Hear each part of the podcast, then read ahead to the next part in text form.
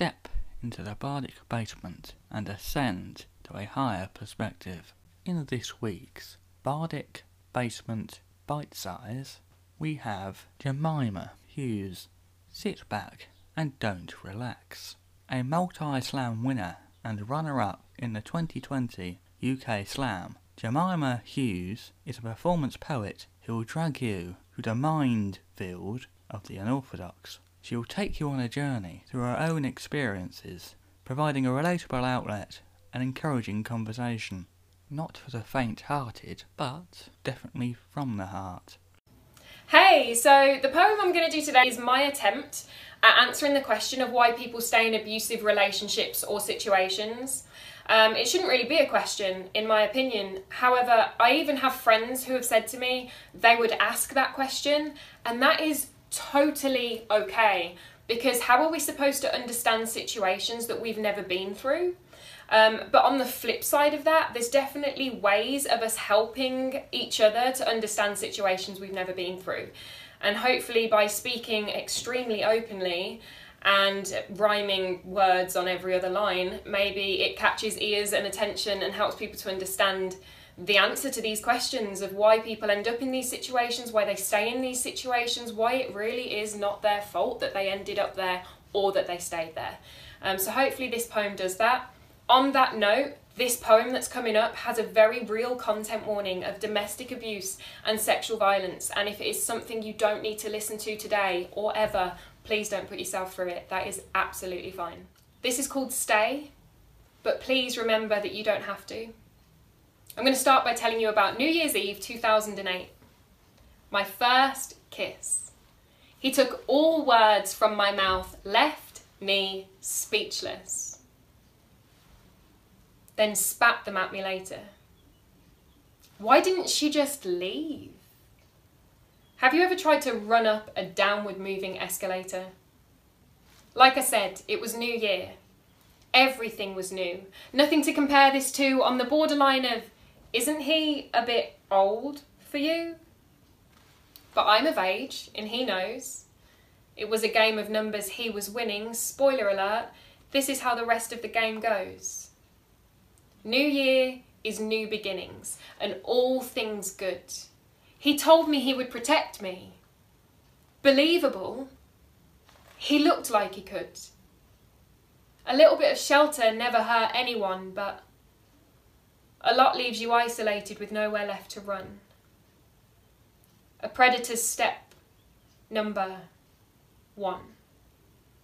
I was taught to respect my elders. Of course, I was going to respect him. It's attractive when you meet someone who, to see you all the time, will go out on a limb. I had a kind heart. The kind of heart that should be safe on earth, but when vulnerability gets manipulated into weakness, safety crumbles along with all self worth. He looked like he had all of the answers to my questions. Maybe because he was on Google at the time. I put him in my locket, his face trapped against mine.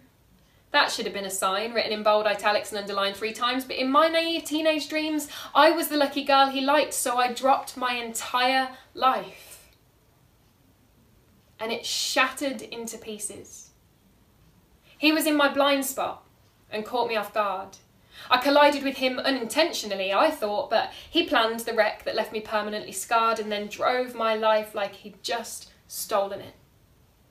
I couldn't figure out his algorithms, but he taught me, so I would submit. My fingerprints are imprinted with his. And if forensics dusted them down, they would find lines connecting all of the places he left his mark. His eyes told me not to speak. That I couldn't leave, that he was angry, that it was my fault it had to get this dark. The lies coated his tongue as seamlessly as saliva and fell from his mouth as naturally as childhood teeth.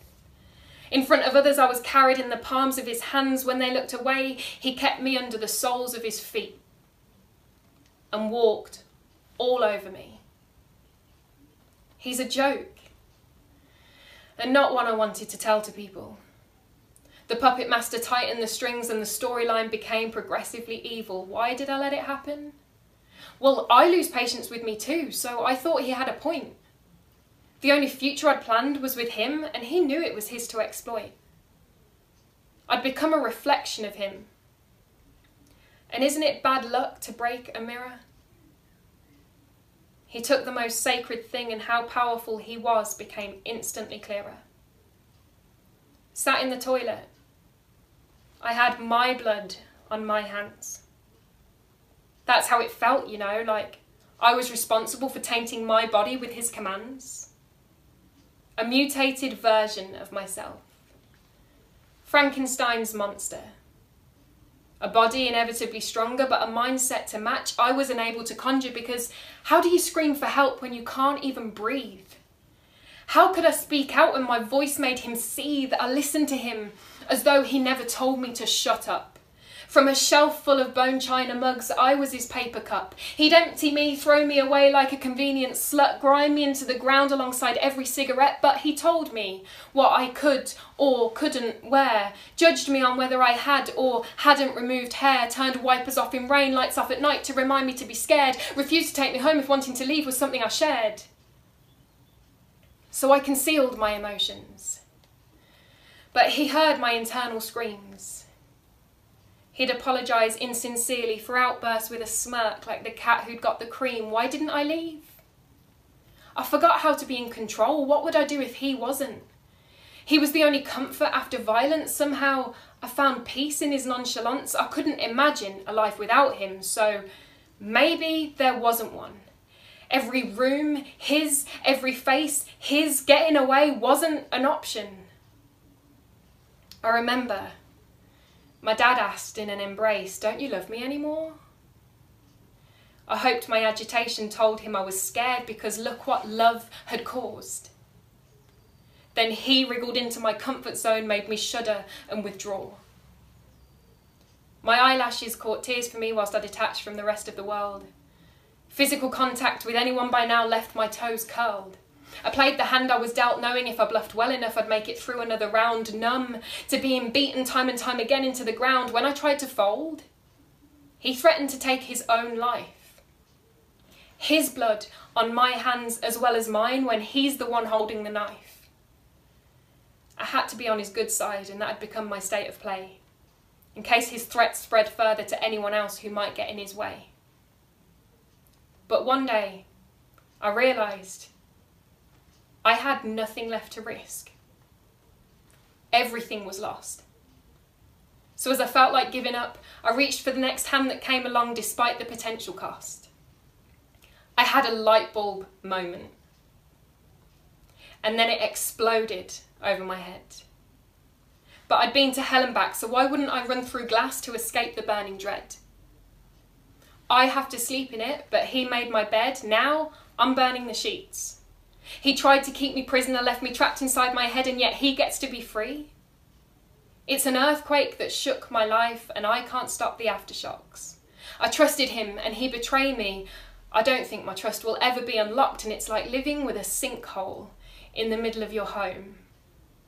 You learn to live with it, around it, avoid it, he plays the villain in every movie I watch, regardless of the atrocities they commit. I've forgiven so much, but it isn't my fault I can't forget. In fact, it isn't my fault at all. He's a joke. And I'm going to tell him over and over again until he gains no reaction anymore. I'll say it on repeat because his eyes told me not to speak. You can find her social media links in the description. And another thing. You can support the Bardic Basement by going to our Ko-fi page. Thank you. You can donate by going to the link in the description.